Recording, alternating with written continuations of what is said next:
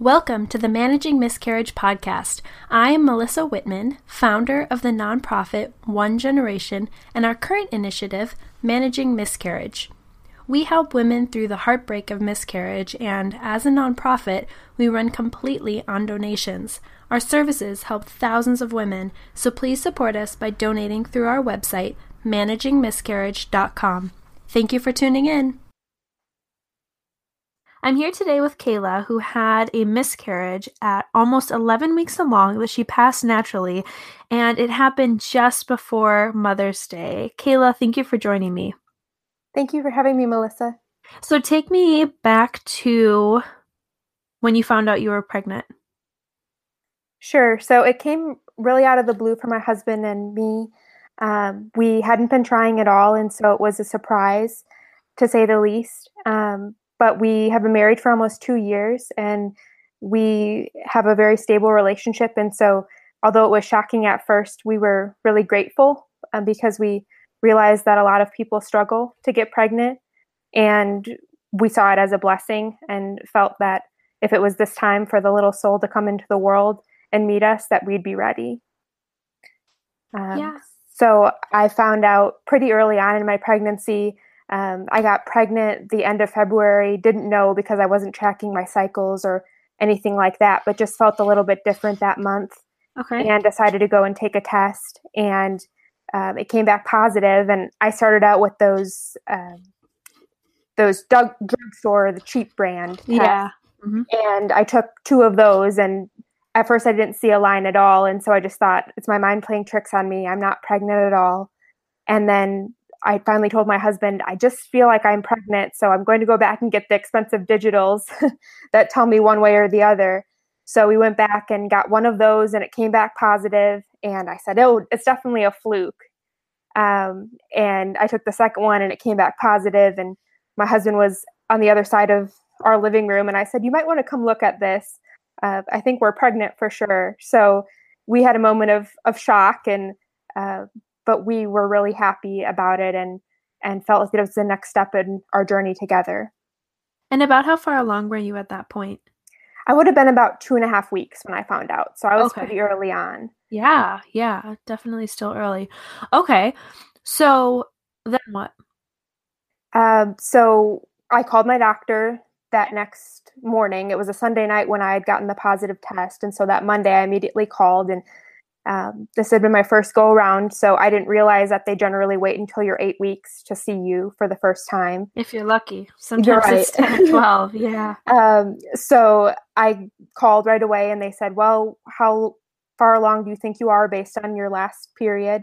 And I said, Well, uh, you know, I, I think I had my last period sometime, sometime around Valentine's Day. So they said that uh, that I should come in around the eight week mark uh, or what I thought was eight weeks. And so we made that appointment and we decided not to tell our family or friends um, until we went in for that first appointment. And we waited, um, went in for that first appointment where I thought I was going to be eight weeks. And we went in for the first ultrasound, and the tech didn't say anything at all. Um, and so I was very nervous because uh, right from the beginning, I had some anxiety about the pregnancy, not not the fact that I was going to have a baby, but I just felt like there was something wrong. And I didn't really have a reason to believe that because I never experienced pregnancy before, so I didn't have anything to compare it to. Um, and obviously, you can go online and Google can be your worst enemy and tell you all the things you should be experiencing. But it was just something different that I, it's still hard for me to describe to this day. I, I felt just uneasy about it um, I felt like something was wrong. And so I was very anxious to get that first ultrasound. And the tech didn't say anything. So immediately I thought that my worst fears were confirmed. And I was really worried about it. And I finally said, is, is there a heartbeat? And I was almost in tears because I was worried that she was going to give me some bad news. And she said, Oh, there's a heartbeat and there's a baby. And she said, You're actually measuring about six weeks along, not eight. But of course, I wasn't tracking and I didn't know anything back then about my ovulation time or anything like that. Right. And so it's plausible. Yeah. So it, it definitely could have been the case. And I said, okay. And she said, the heartbeat's slow, but you're six weeks, two days, and the heart probably just started beating. And when it starts to beat, it's getting in the rhythm, it's trying to figure out what to do. And so it's normal for it to be slow. So after I met with them and got my first ultrasound pictures of my little my little bean that we affectionately named Tadpole, um, that's what it looked like in the first picture. And I saw my OBGYN and she said, everything looks good. I'm not alarmed. You're just probably ovulated later than you thought. And so come back in two weeks and we'll do another ultrasound. So I came back two weeks later and it was two weeks of anxiety. And uh, I was just praying the whole time, please let everything be okay. And How the whole time feeling? I was I was anxious. Yeah. Um, Any I, physical symptoms? I had had some just kind of a continuation of my PMS symptoms. Okay. Um, and that's why I thought I might be pregnant in the first place because for me, generally, I would have the symptoms, then I would have my menstrual cycle, and the symptoms would go away. But when I was pregnant, they didn't go away. And so that's what kind of triggered for me to take a test. Um, and I was just kind of feeling those symptoms. I didn't have morning sickness. I could feel the drop in my blood sugar if I didn't eat, which was new for me. Um, and so I felt things like that. I felt a little more fatigued than usual, kind of periods where I felt a little queasy, but nothing that screamed to me pregnancy symptom. And I brought that up to my OB at at my first appointment at six weeks. Just you know, is everything okay? Because I know that sometimes people experience certain symptoms, sometimes they don't, and it's not indicative of an unhealthy pregnancy. But I just want to be sure. And she said, "No, you're you're probably just one of the lucky ones that doesn't have many symptoms." And so I took her advice and just waited for the eight week appointment. Um, and so at eight weeks, we went back had another ultrasound, and immediately I told that tech, please talk to me. Please tell me what's going on, um, good or bad. I need to know. And so she was very nice. And she told me there's a strong heartbeat, and it was at 160, right where it should be. And we saw a baby on the screen. And sometimes when you see the ultrasound images, they look sort of alien esque, I guess. You can't really make out the head or the hands or anything, but our picture is very clear. You can see a a baby's head and arms, and uh, you can see the profile. And so everything was good. And my OBGYN said everything looks absolutely perfect. And I was still a little bit anxious at that point and was looking for some reassurance. And she said, you know, of course, there are no guarantees, but as far as I can tell right now, you're having a perfect pregnancy.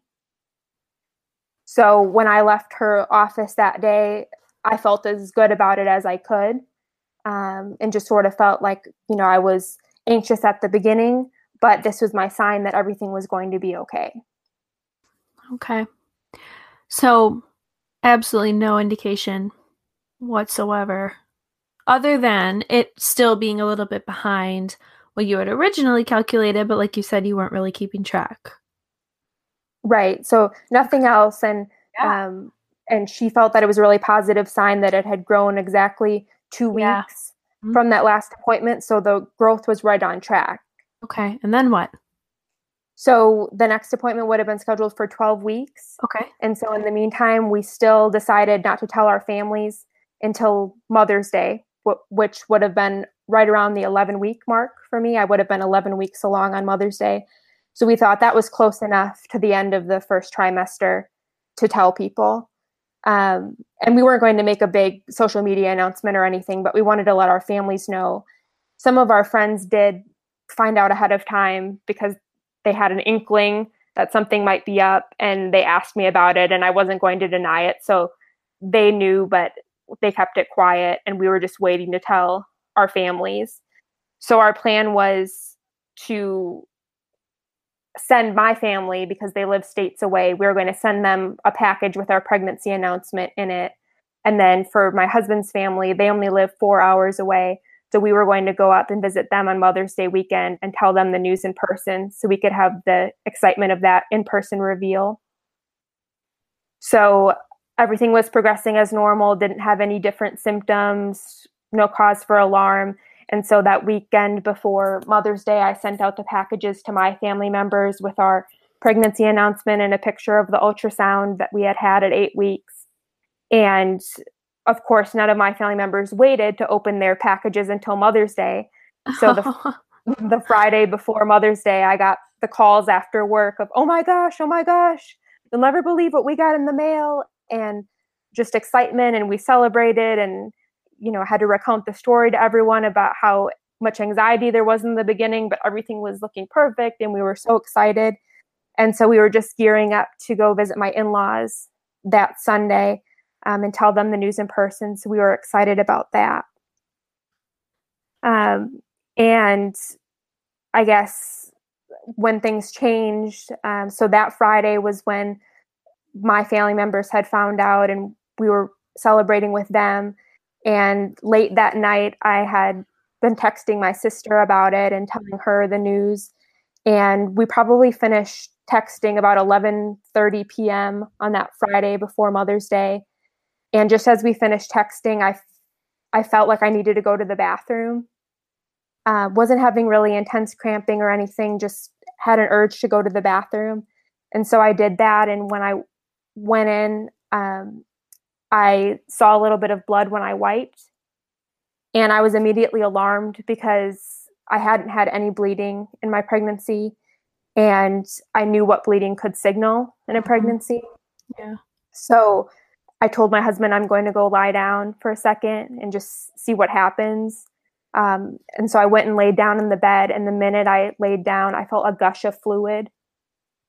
Um, and I ran, immediately got up. I ran into the bathroom and there was blood everywhere. Um, wow. But still no cramping? There was there was slight cramping as the blood started coming, but when I was in the bed, there really wasn't any cramping. But when I got up and I saw the blood, that's when I started to to feel the cramps. Right. And then what?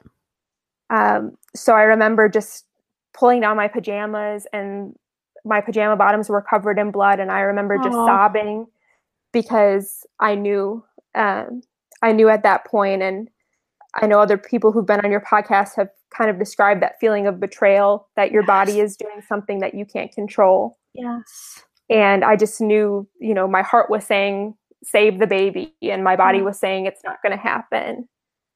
Um, so my husband, of course, ran in and he saw it and he was trying so hard to be strong for me and just said, okay, what do you think we need to do? Do we need to go to the ER? And and I said, I just want to wait a while. I I knew my mama's heart knew what had happened and what was in the process of happening, but I just wasn't ready for someone else to confirm it. I just wanted to stay in that happy place for a little while longer of feeling like I had a healthy baby. Yeah. Um so I just decided to lay down in bed for a little while and just sort of monitor my symptoms, monitor my bleeding, and see how I felt. And probably about 2 a.m. Um, on that Saturday morning, we finally decided just to go to the ER because I had had a lot of blood loss and I wasn't sure what was normal. Um, and I wanted to make sure that nothing had ruptured or that something more serious wasn't going on. So we decided to go to the ER. And when we got there, everyone was very blase about it. I went in. Um, they said, "Well, we'll get you back. Just sit sit tight for a second. And I was very emotional, um, and I was still bleeding a lot, so it was hard to contain the bleeding while I was sitting there waiting to be seen. And they brought me back and uh, took my vitals, and then we finally got to see the ER doctor and he basically walked in and said, This happens all the time. There's nothing I can do. Go home. They didn't do an ultrasound or anything?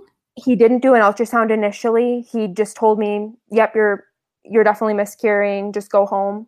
And that was as much compassion as he showed in that moment. Oh, no. um, and thankfully, my husband stepped up and said, you know, we need an ultrasound. We need to know before we leave here that it's definitively over you know and that we we have lost the baby and he's the doctor was kind of combative with us and said well it isn't going to change anything and we said we know but we need to have an answer when we leave tonight so we uh, pushed for the ultrasound and he said he would um, he would grant us an ultrasound even though we had to understand that it wasn't going to change the outcome, and and we agreed.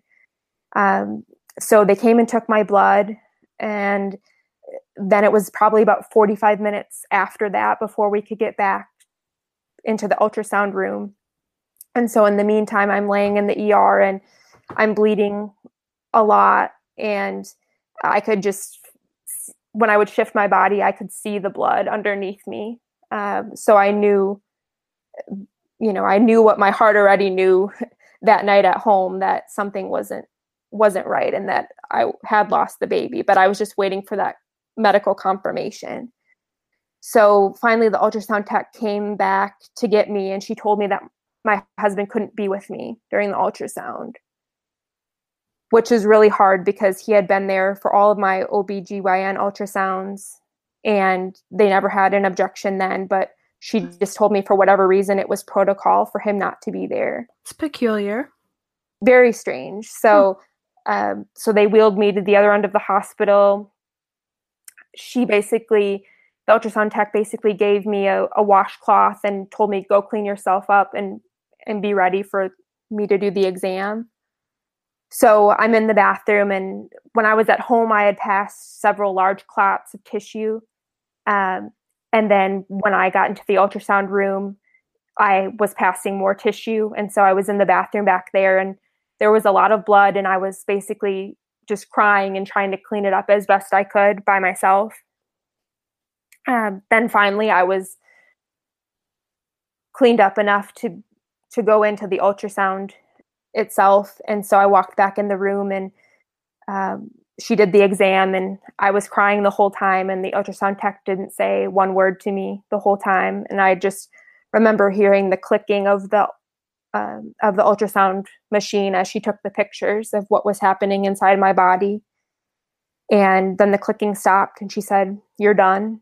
And I got up and went back to the bathroom, um, cleaned myself up, and she wheeled me back into the exam room where my husband was waiting. And i remember we just ran into each other's arms and just sobbed um, because because we knew and it was just a just an awful experience. It's such an awful experience and then to have no compassion from the doctors and staff that's hard. That's that makes it just exponentially harder sure so, of course, the ultrasound tech couldn't give us a medical diagnosis per se. We had to wait for the doctor to come back. And by that time, we were just ready to go home, but we had already been there for over an hour. So, we decided to wait for him to come back and tell us whatever he could. And so he came back in and he just confirmed what we already knew and what he had told us that I had miscarried or that I was in the process of miscarrying. He didn't give me many details about what they saw on the ultrasound other than what I had feared was correct that I had miscarried. And he made some joke about, you know, in 10 years you'll have seven kids and you won't even think about this anymore. Um, oh, okay. And so, you know, we walked out of there not only sad, but just offended you know that this was to him it was just a chart and it was just somebody else having a miscarriage but to us this was our baby and i walked out of there not only sad for our experience but just thinking about some poor woman who would go in there without the support system that i had and sure. be faced with that scary experience and have someone treat her like that and i just thought there has to be something i can do to prevent this from happening to someone else like this. Right. Um, and so we we went back home, and that was early in the morning hours of that Saturday. So we just laid in bed for a few hours, and then we uh, called our families and told them the news. And so for my family, it was of course shocking because less than 24 hours before we had been celebrating this healthy baby um, and now we were telling them about our loss. And for my in laws, it was even more shocking because my husband had to call them and tell them not only were we pregnant, but now we're not. So it was very emotional. And we had planned to go visit them for Mother's Day. Um, and then of course they they assumed, you know, well, you're definitely not coming because she's recovering from the miscarriage and you're not emotionally ready enough to go anywhere or do anything. But so we spent most of the day before Mother's Day just laying in bed and just looking at each other and crying and just trying to talk through it as best we could and process it together. And finally, I, I looked at my husband and I said, We can't just sit here like this. We have to go somewhere. We have to be surrounded by people who care about us that might be able to help us through this. And so we we packed up and we drove four hours to my in-laws house for mother's day and surprised my mother-in-law for mother's day just so we could be near them. And and it really did help um, in those hours after just to know that we had a community of people surrounding us. And even in the midst of that sadness made us feel so grateful that we had a community to support us and rally around us. Good for you because i know you do just want to lay there alone so that's really great and what was going on physically during this time did did everything pass how was the cramping when did it let up so I think most of the tissue had passed by the time um, I got back from the ER. So there was bleeding after that, and I passed small amounts of tissue at home. Um, and the bleeding itself lasted for about two weeks after the miscarriage. Um, and I had cramping associated with that. Probably the first three days after the miscarriage, the cramping was most intense. I would get sort of shooting cramps um, that would usually be accompanied by passing of whatever tissue was remaining or um, or what else was was left. Um, and then that kind of subsided and the bleeding continued. So I ended up taking one day off of work just to go to my doctor's appointment and follow up and make sure that everything was passing naturally, which they said that it was. And then after that, my employers were really generous and told me that I could take all the time that I needed to process. But my personal choice in going back was just that I knew that life had to continue and there never would be an easy time for me to go back. Um, but I felt like physically I was strong enough and I I wanted to get back into a normal routine and start to feel as much myself as I could um, as soon as I could. So I decided to go back and um, and I had a follow up appointment. Everything was good, and so we just tried to continue life as as normal as we could after that. And how has it been since? So you really it sounds like you made an effort to get back to things, which is amazing. Again, you've definitely a theme I'm hearing is that you've been proactive to keep yourself engaged with with the community with your community and with the world, which is really great. Um, but it's been a couple months, so how how has that been? Sure. Um, I think for me, the theme of this whole experience has been just learning to take it day by day. And that's not something that comes easily to me at all because I'm a planner and I like to be ready for everything. I like to feel in control. And miscarriage is the total opposite of yes. all that. Um, and I'm really learning how to be patient with myself, how to give myself a little bit of grace.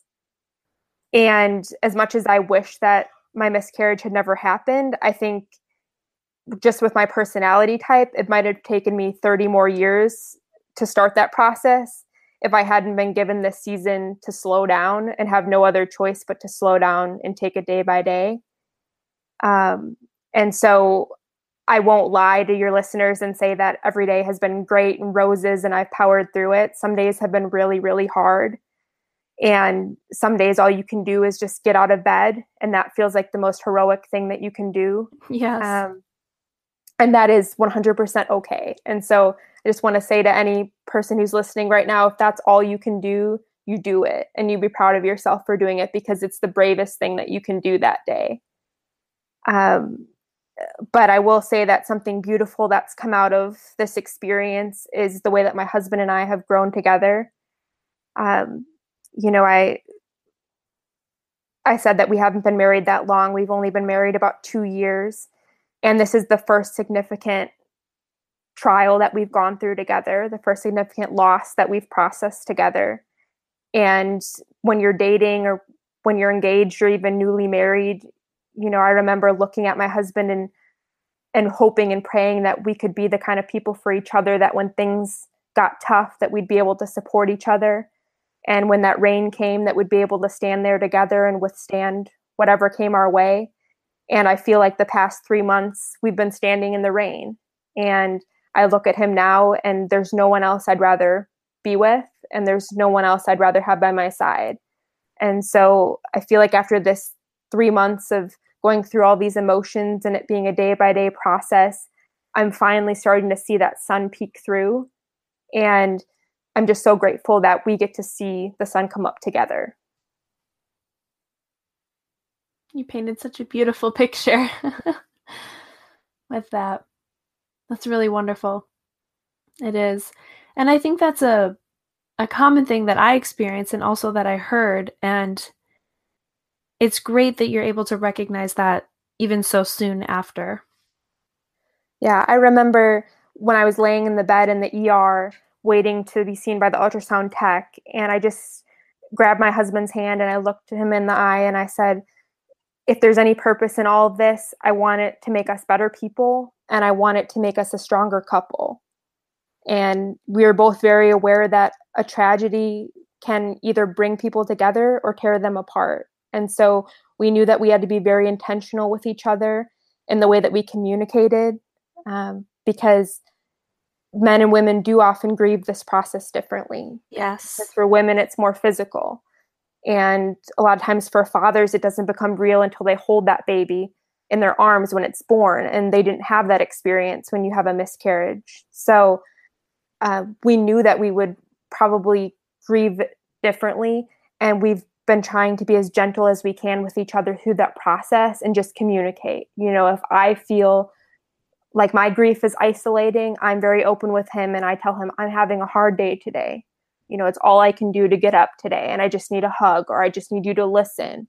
Um, you know, and if if he's processing things, you know, he's naturally a more reserved person than I am. So sometimes I don't know what he's going through. And so I found that me opening up to him um, has kind of invited him to open up with me in a whole new way and has made us be vulnerable with each other in a way that we hadn't been before. And that level of emotional vulnerability is like none that we've experienced before and has brought us closer together as a couple. So, I guess just what I want to say in closing is if if there's any advice to be had for someone who's going through this right now is that I want you to know that everyone walks this journey differently. And there's no one right way to grieve or one right way to walk through this. But if you're listening, I just want you to know that you're so brave. Um, I feel like the best analogy I can come up with is that the day I had my miscarriage, I took a really deep breath and I dove underwater. Um, and I've been holding my breath since then. And I feel like that's what grief is, is just taking a deep breath and just holding it. And you have to find ways to learn to exhale and learn how to get back into some sort of rhythm. And your life will never be the same. Um, but I feel like those days when you feel like you're coming to the surface, um, those days where you feel that urge to rise, even if everything's pulling you back down and you know you get an invitation to a baby shower or you hear that another friend is having a baby and her pregnancy is going well and it it kind of strikes those conflicting emotions in you because you want to be happy for them but you're still grieving i just want you to know that you're brave for even having those emotions and working through them and for continuing to try to rise because it's so hard and nothing prepares you for how hard it's going to be until you're actually in it. Um, and it can feel like you're drowning, but there is hope and there are people who've gone through it. This podcast is, um, you know, is a reminder of that, that you're not alone. And there are people that, even people you don't know, who are supporting you and sending you love from all over the world that are walking this journey with you in different ways. And so, whatever you can muster to do today, whether it's just getting out of bed, whether it's just listening to this podcast, I just want you to know that you're so brave and you're so loved by someone who hasn't even met you because I'm just amazed by your strength and your vulnerability and your courage. I don't think there's anything better I can possibly say after that, so I'm going to leave it right there. Kayla, thank you so much. Thank you, Melissa.